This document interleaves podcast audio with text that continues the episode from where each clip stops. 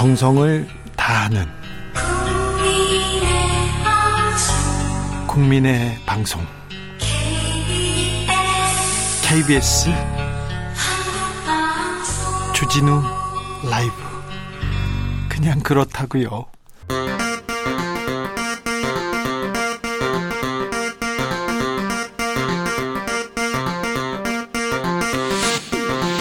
주진우 라이브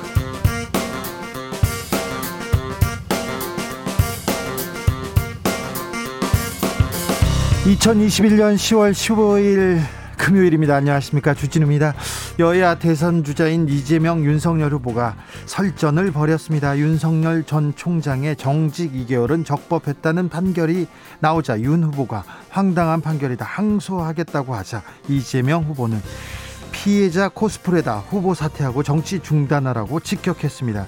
한편 윤석열 후보는 김만배 씨 구속영장 기각에 대해서 검찰이 이재명 캠프 서초동 지부냐면서 친정 검찰을 작심 비판했습니다. 정치연구소에서 짚어봅니다.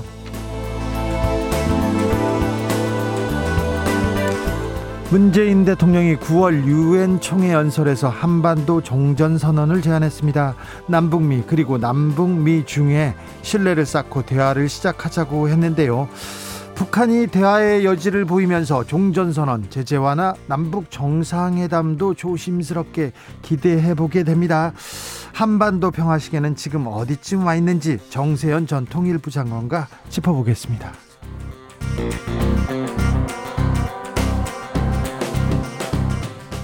코로나의 긴 터널 그 끝이 가까워지고 있습니다. 단계적 일상 회복 위드 코로나로 가는 길 정부는 11월 초로 예상하고 있습니다. 앞으로 보름 위드 코로나로 가는 마지막 준비 기간입니다. 이 징검다리 잘 넘어야 조심해야 우리 건너갈 수 있습니다. 보건복지부 담당자에게 직접 뭘 준비해야 되는지 물어보겠습니다. 나비처럼 날아 벌처럼 쏜다. 여기는 주진우 라이브입니다.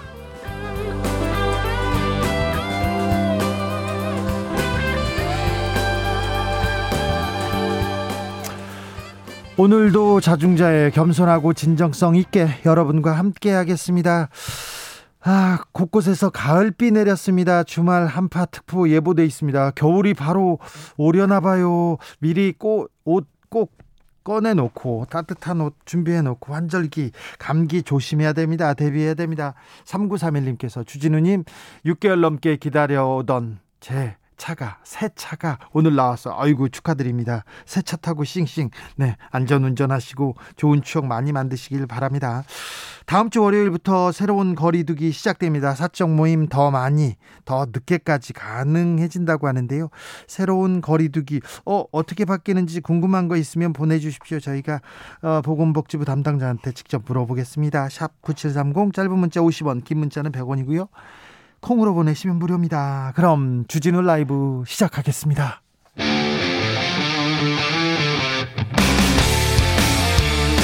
탐사보도 외길 인생 20년.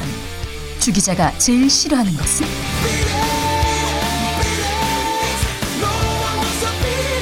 이 세상에서 비리와 부리가 사라지는 그날까지. 오늘도 흔들림 없이 주진우 라이브와 함께.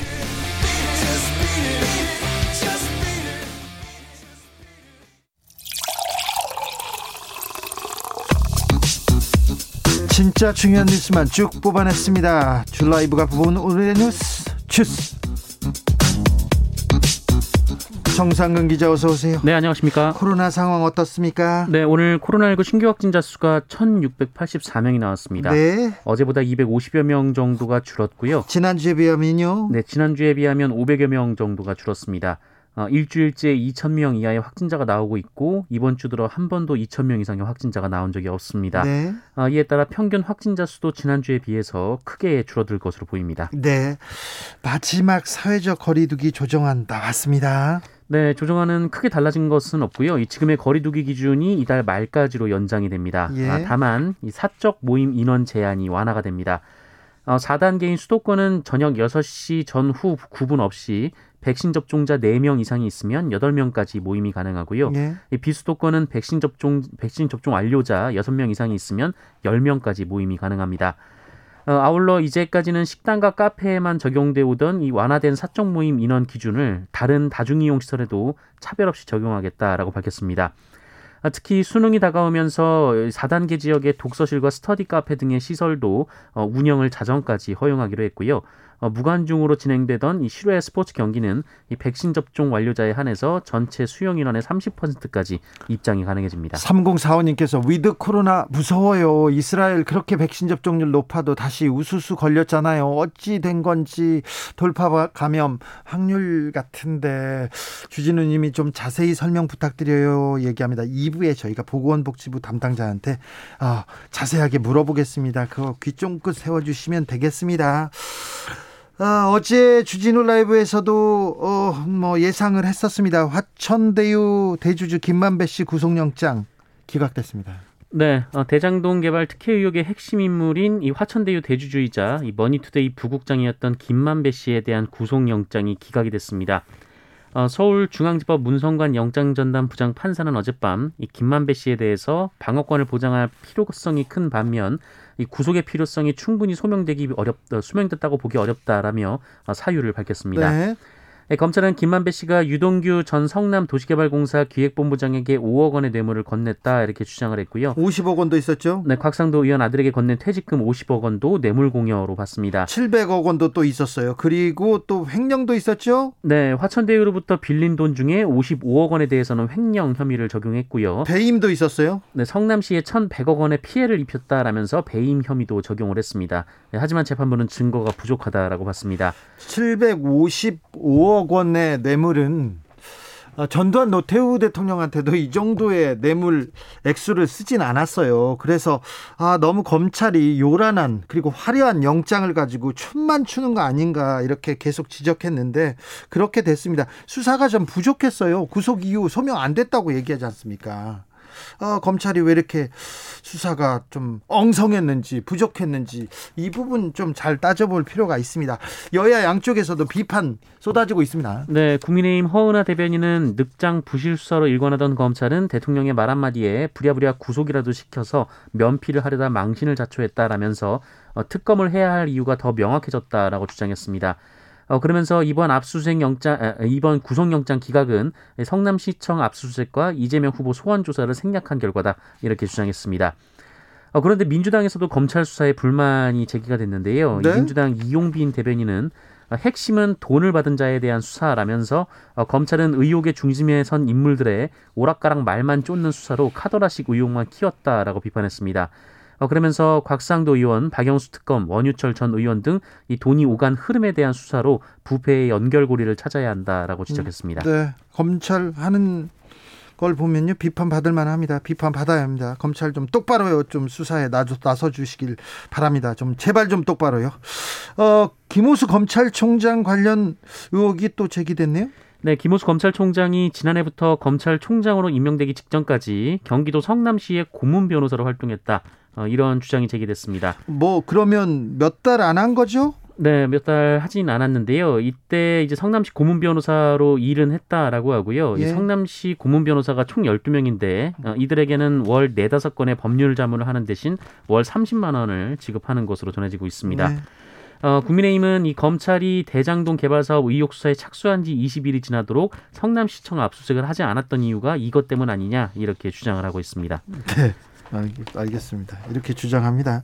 검찰이 오늘 성남시 압수수색 했습니다. 네, 오늘 압수수색을 했습니다. 오늘 오전 9시부터 성남시청에 검사와 수사관 등 20여 명을 보내서 어, 대장동 개발 사업과 관련된 부서에 이 필요한 자료를 확보 중에 있습니다. 한편 검찰은 이 유동규 전 성남도시개발공사 본부장의 지인 이 박모 씨가 어, 유동규 씨의 이전 핸드폰을 보관하고 있다라는 사실을 확인하고 압수수색을 했는데요. 네. 어, 그런데 경찰에서 본인들의 수사 정보를 가로챘다며 불만이 높다 이런 보도가 나오기도 했습니다. 아, 김만배 씨의 영장이 기각되자 이제 성남시를 압수수색했다 이 말은 좀 정치권에서는 이렇게 떠들고 있는데 이 말은 좀 다른 것이요.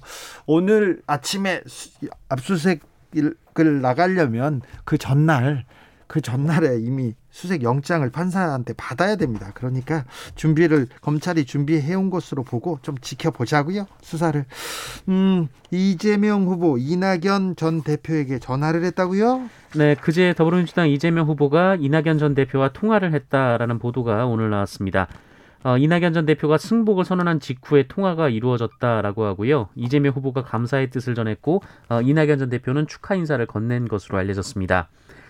어, 이재명 후보는 오늘 민주당 의원총회에 참석을 했는데 그 이낙연 후보를 향해서 품격과 품 넓음에 진심으로 감동했다라고 말, 말하기도 했습니다. 어, 아울러 의원 총회 연설을 통해서 민주당은 원팀의 전통을 가지고 있다라고 말했고 어, 작은 차이를 넘어 더 큰 힘으로 승리의 길을 향해 나아가겠다라고 밝혔습니다. 네.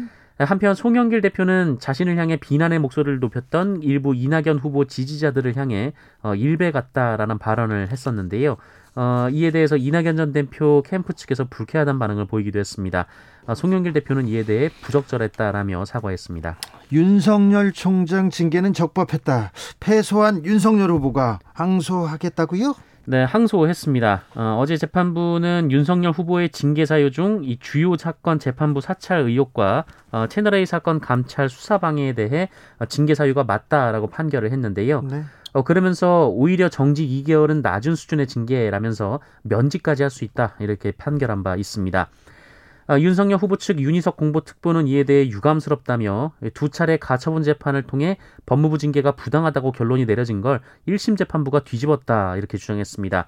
어, 그러면서 반년이 훨씬 넘었고 총장 자리에 있지도 않은데 어, 징계 처분에 대한 판단을 갑자기 하는 이유를 모르겠다라고 했고요. 아니 재판을 재판을 윤석열 후보 측에서 걸었지 않습니까? 네, 윤석열 판... 후보가 네, 네, 소송을 걸었었습니다. 스스로 그 걸어서 판결이 나온 건데 왜 갑자기 지금 판단을 했는지 모르겠다고요? 네, 그리고 대장동 게이트에 쏠린 국민적 관심을 흐트러뜨리기 위한 의혹도 있다라는 취지로 주장을 하기도 했습니다. 언론에서 일본이 또 한국을 패싱한다 그런 얘기를 계속했어요. 일본 총리가 한국 한국과만 통화를 안 한다고 하는데 곧 통화한다고요? 네, 문재인 대통령과 기시다 후미오 일본 총리가 조만간 통화를 할 것으로 보입니다. 어, 청와대가 오늘 통화 일정을 조율 중이다라고 밝혔는데요. 네? 오늘이든 내일이든 양국이 합의를 하면 통화가 가능할 것이다라고 말했습니다. 어, 한반도의 평화 무드가 좀 조성되는 것 같습니다. 러시아가 어, 종전 선언에 대해서 조금 공감대를 형성하는 모양새예요. 네, 러시아 측이 한국 정부의 종전선언 제안을 높이 평가하고 지지한다는 입장을 밝혔다고 방러 중인 노규덕 외교부 한반도 평화교섭 본부장이 밝혔습니다. 어, 노규덕 본부장은 이 모스크바에서 현지 시간으로 14일 오후 어, 러시아 측 대표와 회담을 했는데요. 어, 이같이 전했습니다. 한반도에 부는 평화바람 잠시 후에 정세현 전 통일부 장관하고 자세히 아, 분석해 보겠습니다. 법원이 검찰의 유성 씨 기소가 공소권 남용이라고 검찰이 잘못한 거라고 판단했습니다. 네, 서울시 공무원 간첩 조작 사건의 피해자인 유우성 씨를 대북 송금 혐의로 기소한 것은 검찰의 공소권 남용이라는 대법원의 판단이 나왔습니다. 네. 어, 유우성 씨는 지난 2013년 간첩 혐의로 기소가 됐는데 어, 항소심 진행 중에 국가정보원의 증거 조작이 드러나면서 2015년 무죄가 확정이 됐습니다. 네. 어, 그리고 이로 인해서 당시 재판에 관여한 검사 3명이 징계를 받았는데요. 네. 어, 그런데 이 검찰에서는 이 검사들이 징계 선상에 오른 지 열흘도 안, 열흘도 안 돼서 어, 유우성 씨를 추가 기소를 했었습니다. 다른 혐의를 또 지었죠? 네, 2005년부터 4년간 25억 원을 북한에 불법 송금했다라는 혐의였는데 어, 그런데 해당 혐의는 이미 2010년 어, 기소유예가 된 사안이었습니다. 네. 어, 그래서 보복 기소 아니냐 이런 비판이 있었는데요. 하지만 1심에서는 유우성 씨에게 벌금 1천만 원을 선고했습니다만 어, 2심은 이 과거 기소유예 처분을 번복할 만한 이유가 없다라며 어, 검찰의 기소를 기각했습니다.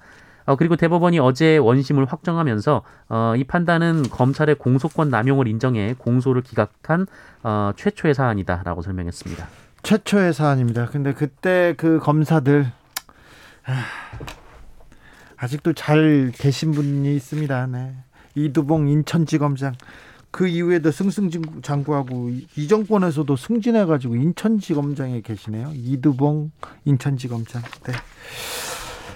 음, 폭행 사건이 벌어졌어요. 그런데 그 자리에 경찰 간부가 있었다면서요. 그런데 아무런 조치도 않고 어, 가버렸다면서요. 네, 지난 12일 오후 이 광주 동구의 모 술집에서 벌어진 일인데요.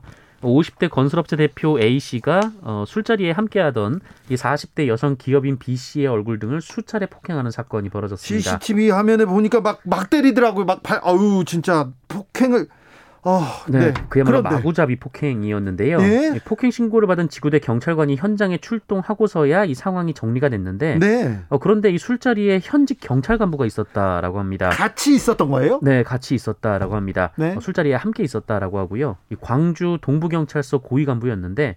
어, 이 경찰 간부는 피해 여성을 돌보지 않았고 신고도 하지 않았고요.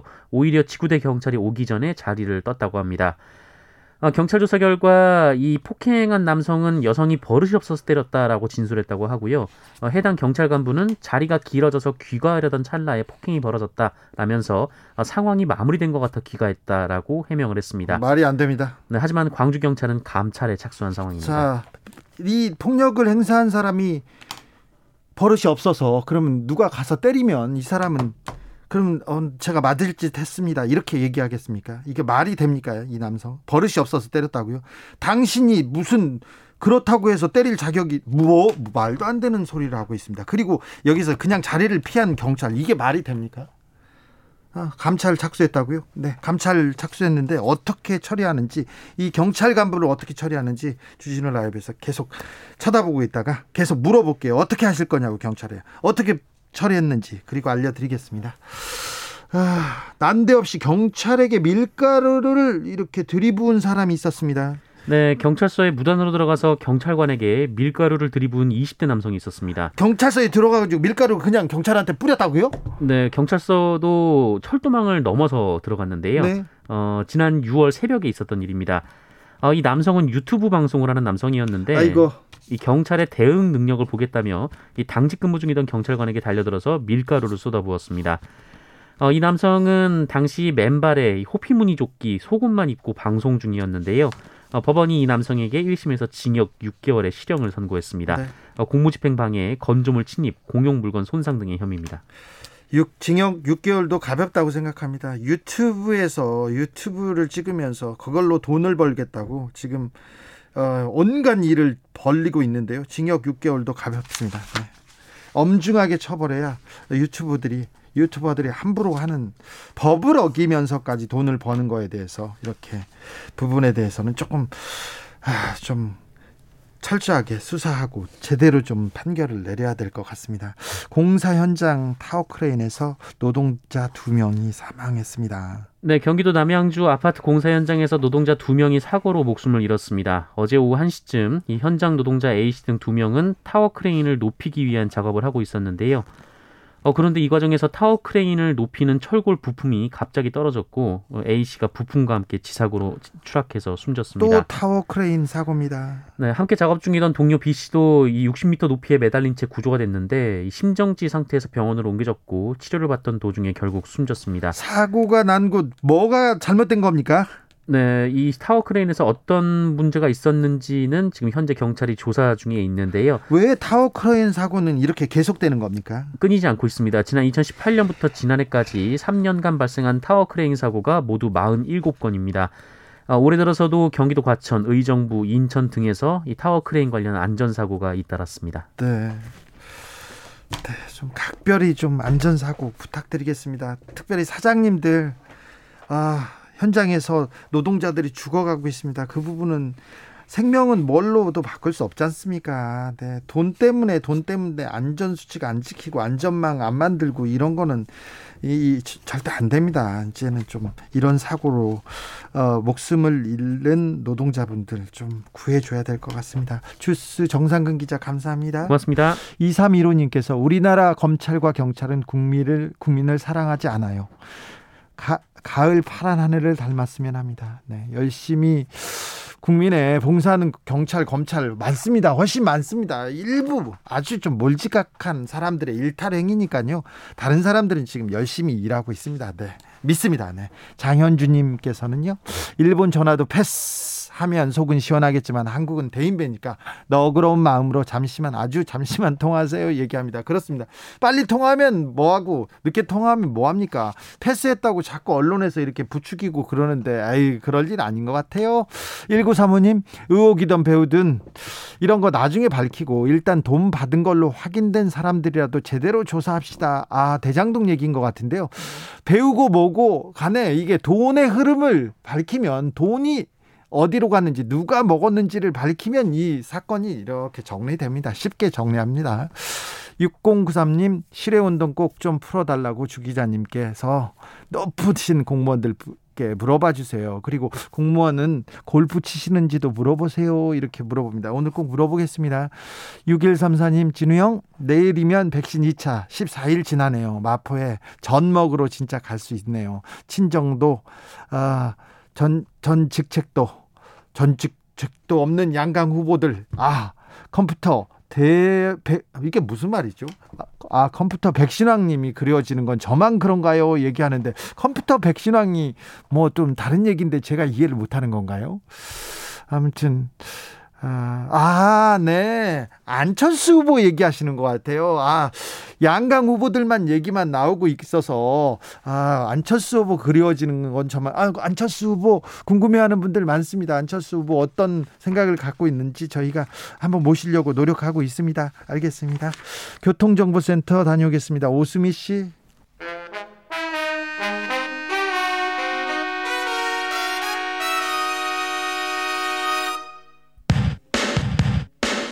라이브 돌발 퀴즈.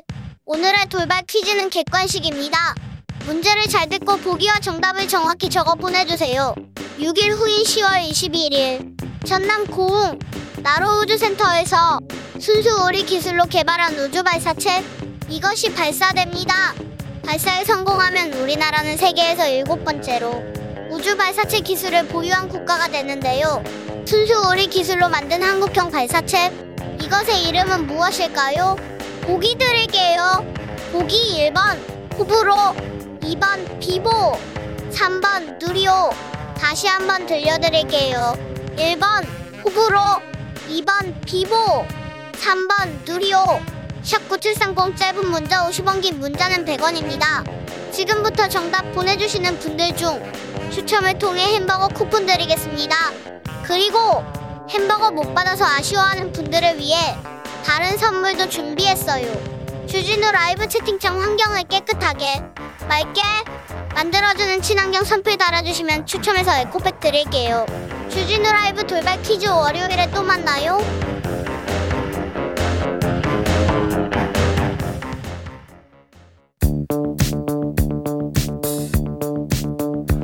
대한민국 정치의 새로운 100년을 준비한다. 21세기형 국회 싱크탱크 정치연구소 영앤영. 정치 권에 보내는 고급진 비대면 정치 컨설팅 오늘도 뜨겁게 분석해 보겠습니다. 정치는 데이터다. 정치는 과학이다. 박시영 윈지코리아 컨설팅 대표 어서 오세요. 네, 반갑습니다. 박시영입니다. 정치는 촉이다. 정치는 감이다. 최영일 시사본부 진행자 오셨습니다. 어서 오세요. 안녕하세요. 안녕하세요. 네, 이번... 그잘 됩니까? 아, 잘 돼요. 잘 돼요. 아, 그래요? 왜냐면은 네. 주진우 기자님도 한번 나와 줬어. 네. 이렇게 셀럽이 나온다는 건 뭔가 잘 된다는 거죠. 네. 네 저한테는 아직 연락이 없던데. 네. 아, 곧갈 거예요. 네. 정, 정 점심 시간에 네. 생태탕 먹으면서 하는 방송인가요? 아, 무엇을 드시면서 들어도 좋습니다. 아, 알겠습니다. 생태계를 파괴하고 있다고. 아이고, 아이고, 아이고, 아이고. 알겠습니다. 자, 이번 주에 어 이낙연 후보가 네. 축하를 전하면서 음. 어, 이재명 후보가 이렇게 지금 후보로 처음 발걸음을 움직이고 있습니다. 네. 민주당 원팀으로 가는 길 이게 순탄할지도 음. 좀볼 거고요. 그다음에 국민의힘은 4인으로 압축된 토론회 지금 갑자기 뜨거워지기도 했습니다. 네. 자, 네. 이번 주 어우, 뜨겁습니다. 네. 뜨겁죠. 왜냐하면 이번 주에 여론조사 결과들이 일제히 발, 표가 됐는데 네네. 뭐 공중파들도 많이 했고요. 음. 여러 곳에서 발표를 했는데 대개는 어, 이번 주 했던 게 수요일 날 음. 이낙연 후보의 승복선언, 수용선언 있었지 않습니까? 그 오후 늦게 있었거든요. 맞아요, 맞아요. 때문에 수요일까지의 월화수 이렇게 조사했던 곳은 음. 이낙연 승복, 수용 이 그 효과가 반영이 안 된 결과입니다. 컨벤션 효과를 보지 못하고 있어요. 네, 그렇습니다. 네. 그러니까 그런 것들을 좀 감안해서 해석할 필요가 있다. 그래서 음. 이제 어제 그제 뭐 발표됐던 오늘 발표됐던 조사 결과는 되게 이제 거, 그 부분은 반영이 안 됐고 음. 이제 결, 결선 투표 관련해서 이낙연 후보 측의 문제지가 굉장히 세게 있었고 음. 또 마지막 슈퍼위크에서 굉장히 충격적인 결과가 나왔기 때문에 이재명 지사로서는 최악의 상황에서 맞이한 여론조사 음. 결과들이다. 그렇죠. 이 점은 분명히 어, 우리가 알아야 할 필요는 그럼 다음 있고요. 주에는 조금 반등하겠네요? 지금보다는 그러니까 그게 대폭은 아닐 것 같지만 어. 지금보다는 소폭 반등할 가능성이 저는 있다고 봅니다. 저는 다다음 주 이후에 음. 컨벤션 효과를 찾아와야 되죠. 이재명 후보가. 왜냐하면 10월 10일 날 누려야 되는데 못 누렸어요. 왜냐하면 이게 컨벤션 효과는 패자가 멋있게 승복할 때 시너지가 나는 건데 네. 어 승복 없네? 그냥 집에 가셨네? 그러니까 다 다음 날 조간의 헤드라인은 사실상 불복 이렇게 나와버렸단 네. 말이에요. 이게 사흘 같죠. 불복이란 단어가 사흘 같습니다. 네, 사흘 같습니다. 그러다 이제 어제서야 이제 SNS 글이 인용되면서 승복. 네. 자 축하드린다. 그리고 당무위 결정 존중한다.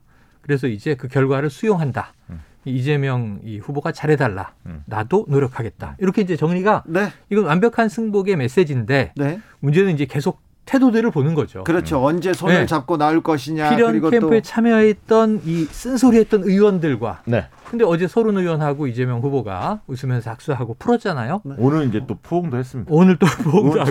자, 그래서 이제 저 이 그 제가 바라기는 오는 주말 정도에 좀 빠르게 다음 주에는 이제 저 국정감사 나가야 되잖아요. 네. 수감. 네. 그리고 또 이제 문재인 대통령과도 면담을 신청했잖아요. 네, 다음 주에 이루어질 예. 것 같습니다. 그리고 그 시점에 또 사퇴, 예비 후보 등록 이런 게 있다 보니까 이번 주말 정도에 막걸리 회동하면 참 좋겠는데. 그렇죠. 약간 시간이 필요한 것 시간이 같아요. 시간이 약간 필요한데 통화를 했는데 음. 국감 후에 만나기로 약조하였다 이 정도예요. 그러니까 컨벤션 효과를 그때 만들어내야 되는데 두 개, 두 단계. 하나는 국감에서 야당의 총공세를 이재명 지사가 어떻게 막아내느냐. 네. 중요한 포인트입니다. 네, 상처가 나느냐 받아쳐서 제압을 하느냐 이거 하나 중요하고요. 네.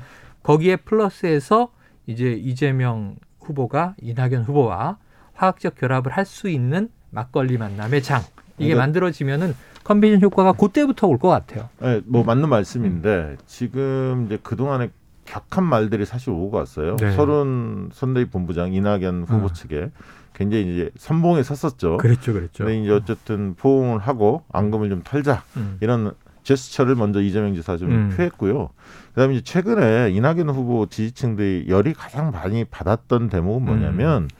이재명 지사 쪽보다는 오히려 송영길 대표. 가 음. 일배라는 발언을 네, 네. 어, 해서 음. 그게 또 감정을 많이 예, 건드렸거든요. 네. 그런데 저는 사실 어, 여야 모두 여야 모든 후보에 극렬하게 지지하는 분들의 언사가 어.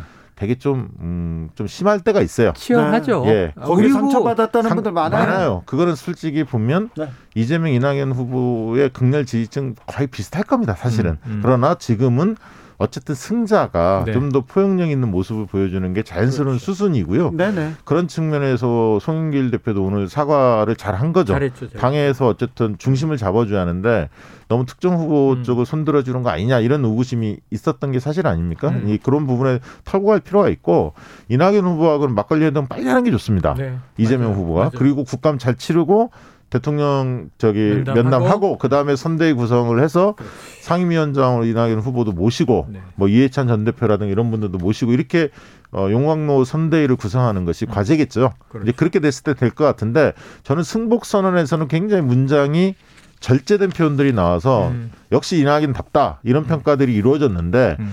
이제 그 해단식에서 인터뷰할 때는 좀 격한 섭섭한 마음들이 표출이 그렇죠. 됐어요. 그거는 네.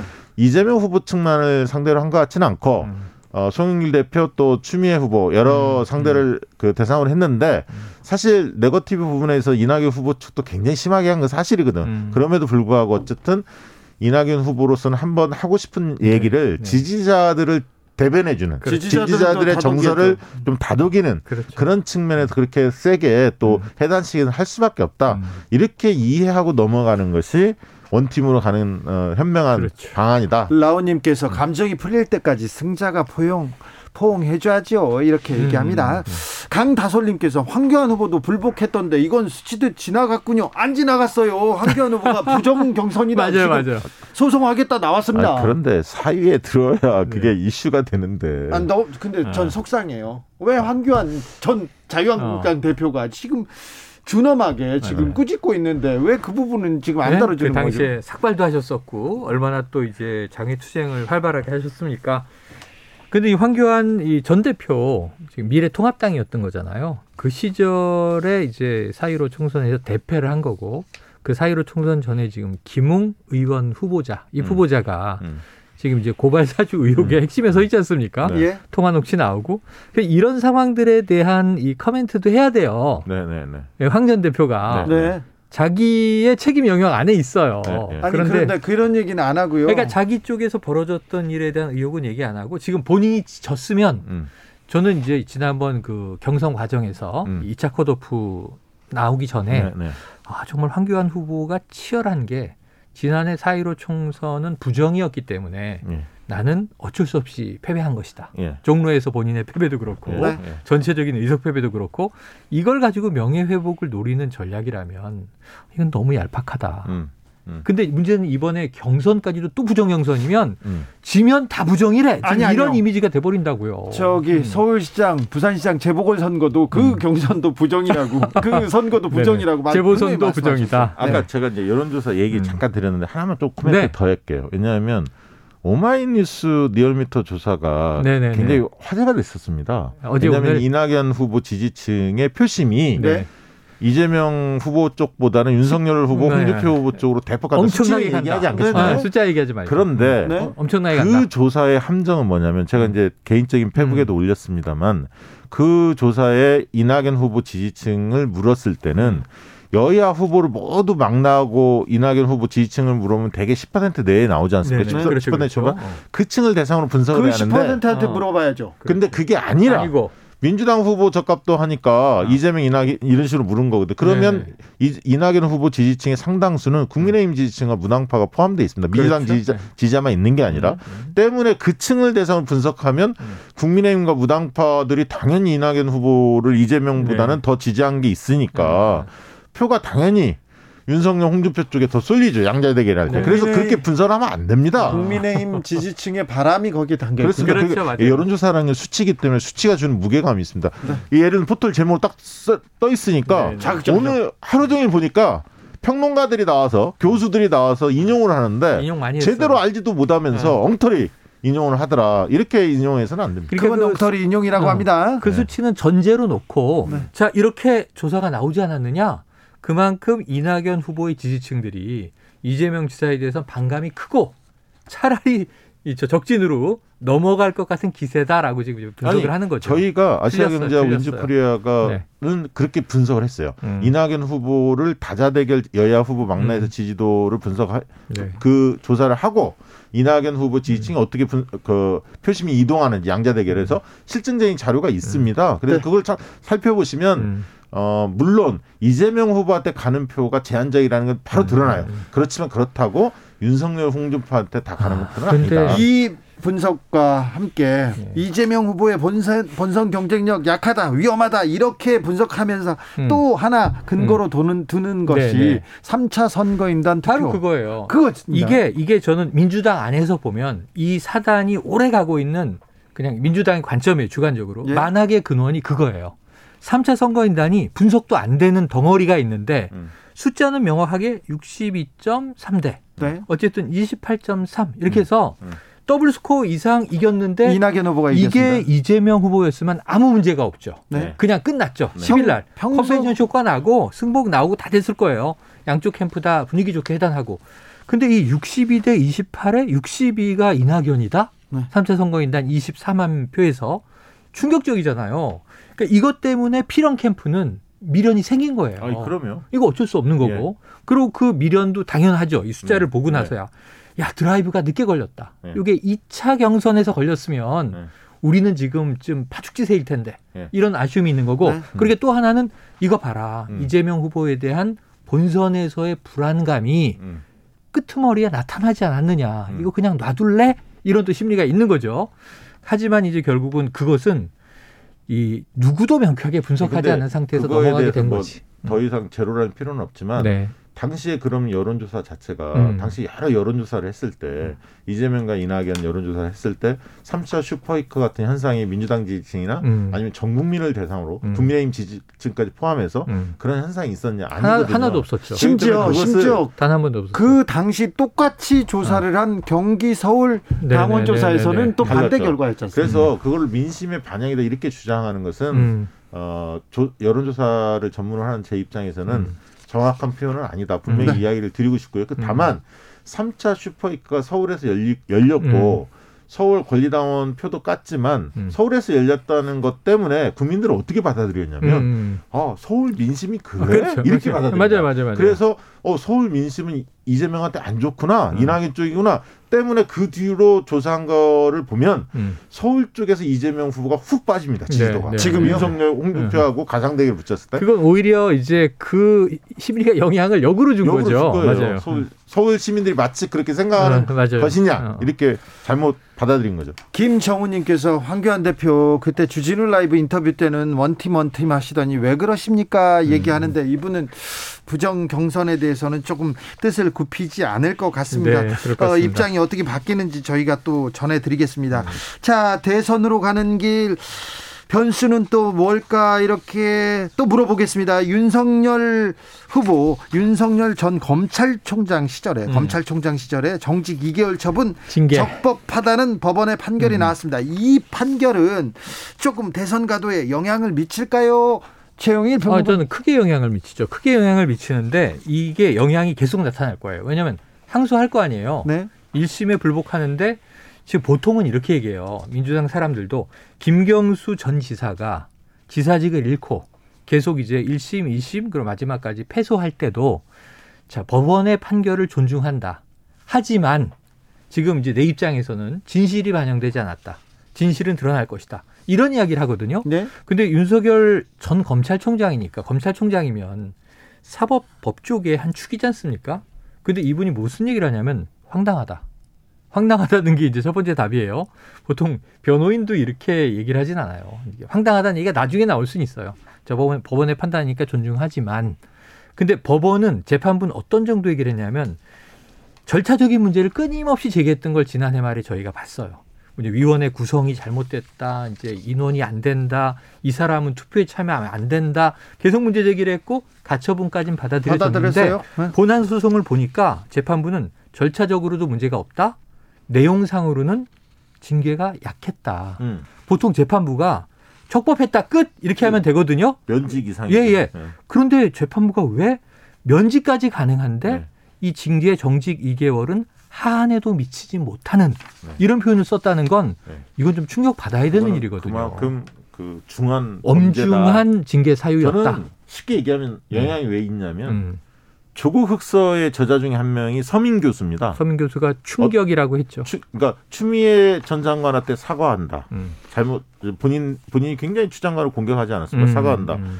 윤석열 열렬히 옹호했는데 음. 지지하지 못할 것 같다. 음. 이런 어떤 뉘앙스로 SNS 글을 올렸죠. 또 얘기 네. 지지는 한다고 또또 다시 또 얘기를 아, 또 바뀌었습니까? 어, 네, 얘기는 했어요. 어, 저는 그런데. 제가 볼 때는 명분이 별로 없을 것 같아요. 과거에 조국 그 장관 문제 관련해서 그리고 흔히 말하는 추미애 윤석열 갈등 국면 음. 항명 사태가 사실은 본질인데 지금 보면 항명 사태가 본질로 드러난 겁니다. 음. 이건 단순히 추미애 윤석열 갈등이 아니라 항명 사태였구나라고 확인해 준 거고 그런 측면에서 윤석열 후보가 대선을 뛸 수 있는 명분 음.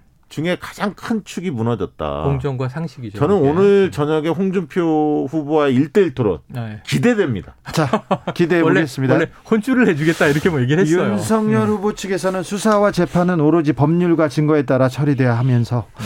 정치적 편향성이나 예단의 판단의 논거가 되지 않았는지 크게 우려한다. 이렇게 이분은 왜 사과할 거는 사과를 안 하죠? 아니 사과는 단 한 번도 없었어요. 정말 감이나 배를 좋아하나요? 그런 것 같습니다. 사과는 안 좋아하는 것 사과는 싫어하는 것 같습니다. 자 그러면요 대장동 관련해서 음. 김만배 씨 하천대유 아. 대주주 네. 구속영장이 기각됐습니다. 네. 그러자 윤석열 후보가 친정 검찰에 대해서 이재명 캠프 서초동 지부냐 이러면서 그냥 네네. 강한 발언을 쏟아냈습니다. 아, 근데 이거는 전임 수장으로서 자신이 몸담았던 조직을 나온 지가 얼마 되지 않아서 네 달 다섯 달 됐나요? 네, 우리가 흔히 쓰는 표현 잉크도 마르기 전에 이렇게 야단을 치면 안 됩니다. 왜냐하면 본인이 검찰총장 재직 때 벌어졌던 일들의 연장선상이에요. 지금 대장동은 왜 문제냐면 어제 김한배 씨의 기각은 법원에서 자 이게 뭐 구속 정도 해야 될 사유인지가 소명되지 않았다. 아직 수사가 덜 네. 됐다 이런 네, 얘기죠. 수사가 부실했다. 네. 그리고 여기에는 뭐 이 저 방어권도 보장해줘야 된다. 왜냐하면 녹취록을 그냥 틀려고 해버렸다는 거 아닙니까? 그러니까 변호인단은 우리한테 들려주기로 해놓고 2차 소환 때 오면 들려주겠다고 해놓고는 구속영장을 치더니 그거를 법정에서 틉니까? 하고 문제 제기를 하니까 판사는 자, 그 녹취록으로 주시고 틀지 마세요. 이렇게 제지한 거고 핵심적인 문제는 이거예요. 자, 오, 유동규 전 본부장이 5억 원을 김만배로부터 받은 게 문제인데 자, 1억은 현금으로 갖고 4억 은 수표로 갔다. 이런 매우 그럴듯해 들리잖아요. 그랬는데 영장에는 현금 5억이다. 바뀌었어요. 예, 4억 수표는 어디 갔느냐? 따라가 보니까 그건 남욱 변호사의 사무실에 있더라는 거예요.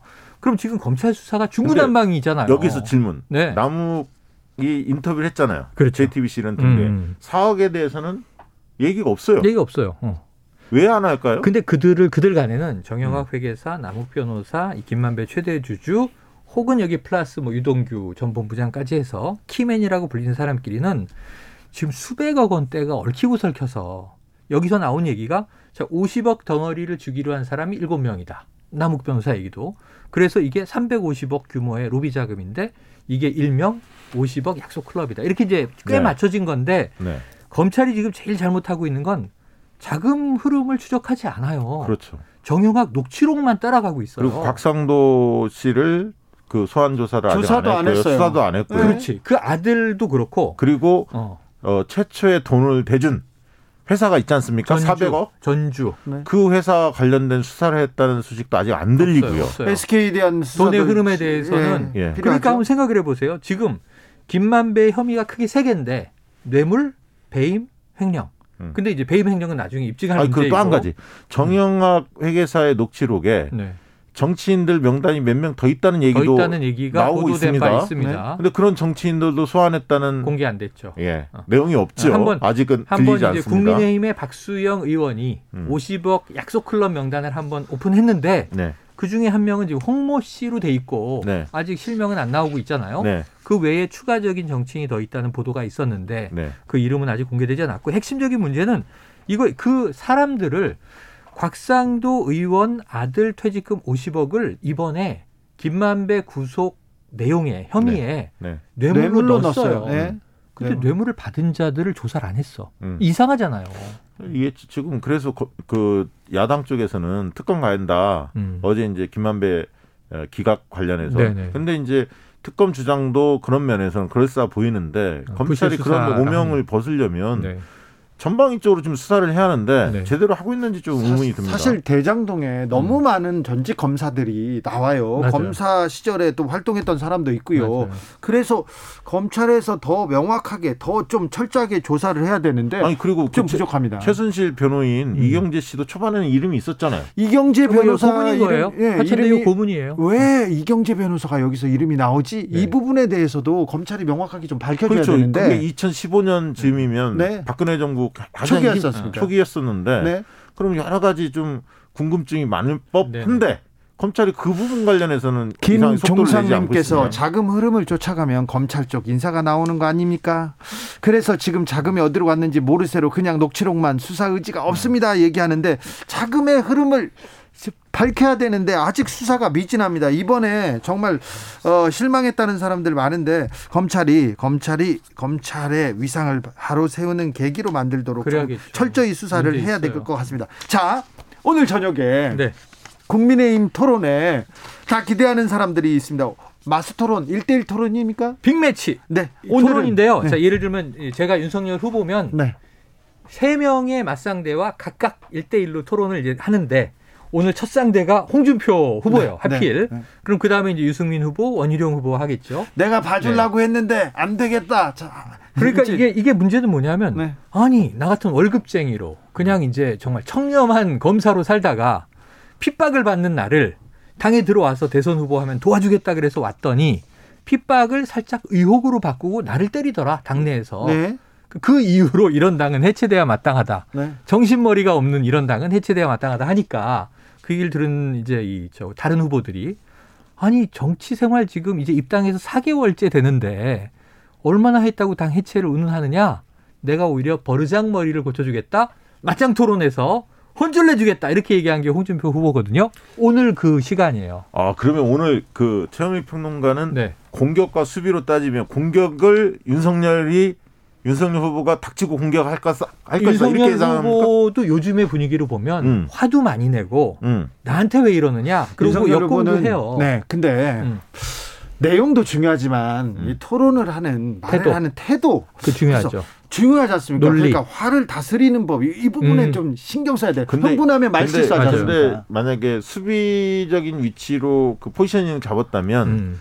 자세를 신경을 쓸, 쓸 텐데 그렇죠, 그렇지. 공격적인 뭔가 포션으로 어, 전환을 흥분, 하겠다. 흥분하죠. 흥분. 그러면 흥분할 수밖에 없습니다. 흥분할 수밖에. 그래서 오늘 네. 굉장히 위험한 건 윤석열 후보가 방어를 해도 방어라는 게 결국은 왜 나한테 그런 식으로 이야기를 하느냐라고 화를 내는 식으로 받아치거나 아니면은 상대를 또 받아치는데 이런 게 있어요. 홍준표 후보한테 역술 얘기 처음에 들어올 음. 때 이거 한참 전입니다. 음.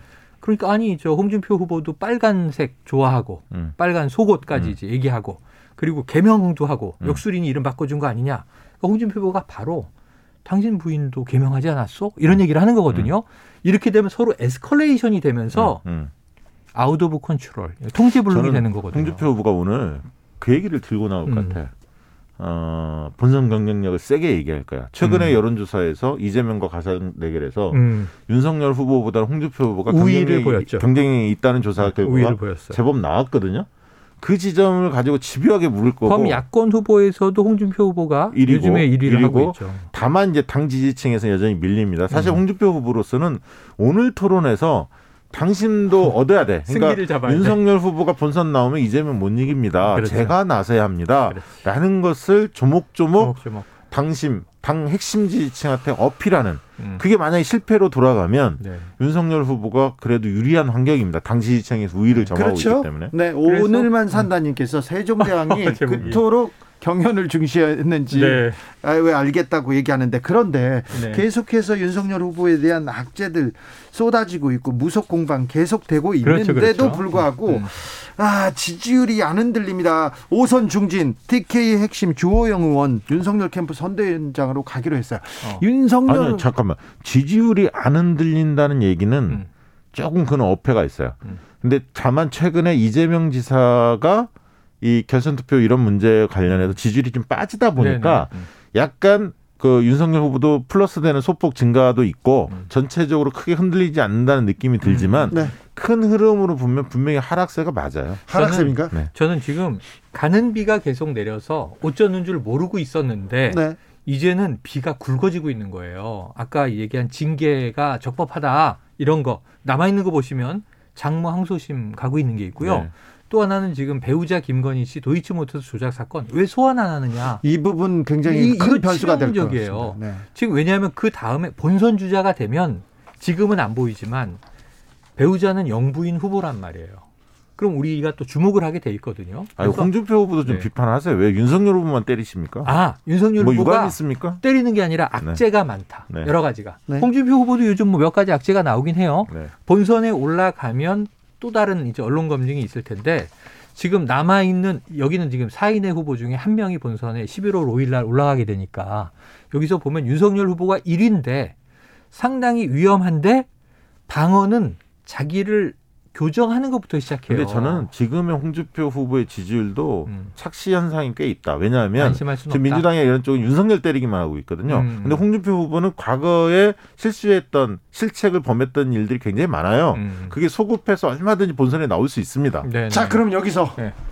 두 두 분께서 오랜만에 내기인가요? 두 분께서는 홍준표 후보가 윤석열 후보를 따라잡을 것이라고 예상했었는데 네네. 지금도 그 예상은 유효합니까? 네, 유효합니다. 저는 따라잡았다고 생각하는데 여기서 한 가지 함정이 있어요. 네? 왜냐하면 마지막 본선 주자를 뽑는 투표 방식이 네. 당심 50, 민심 50이에요. 저는 변수는 음.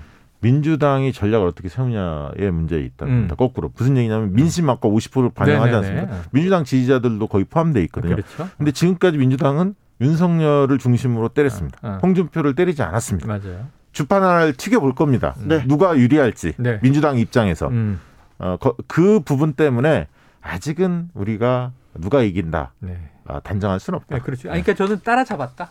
따라잡았다. 둘다 둘 다 이제 네. 막상막하예요. 다만 김... 당심 50%가 윤 후보에게 좀 유리할 것 같아요. 마지막 타이밍에. 김주... 근데 우리 박 대표님 얘기로 보면은 민주당 입장에서는 어느 후보가 본선에서 상대하기 쉽겠는가. 지금 고민할 겁니다. 이걸 전략적으로 이제. 고민하고 있을 거라는 네, 거죠. 알겠습니다. 8891님 홍준표 후보보다는 유승민 후보가 훨 날카롭던데요. 음. 홍 후보 공격에 뼈가 있을까요? 얘기하는데 네. 오늘은 뼈가 있을 거예요 분명히. 네, 어, 확실히 날카로울 것으로 보입니다. 넘어가면 유승민 후보랑 어차피 또 부딪히니까. 네, 7617님 오늘 토론 끝나고 어쨌든 제일 바쁠 사람은 김병민 대변인입니다. 그렇습니다, 그렇습니다. 어, 대변인으로 맞네요. 유일하게 살아남았고요. 윤석열 후보 후보가 얘기를 하면 해설이 좀 필요하지 않습니까? 그렇죠. 자, 정치연구소 영앤영 최영일, 박시영, 박시영, 최영일 오늘도 감사했습니다. 네, 고맙습니다. 고맙습니다. 네, 저는 6시에 2부에서 다시 돌아오겠습니다.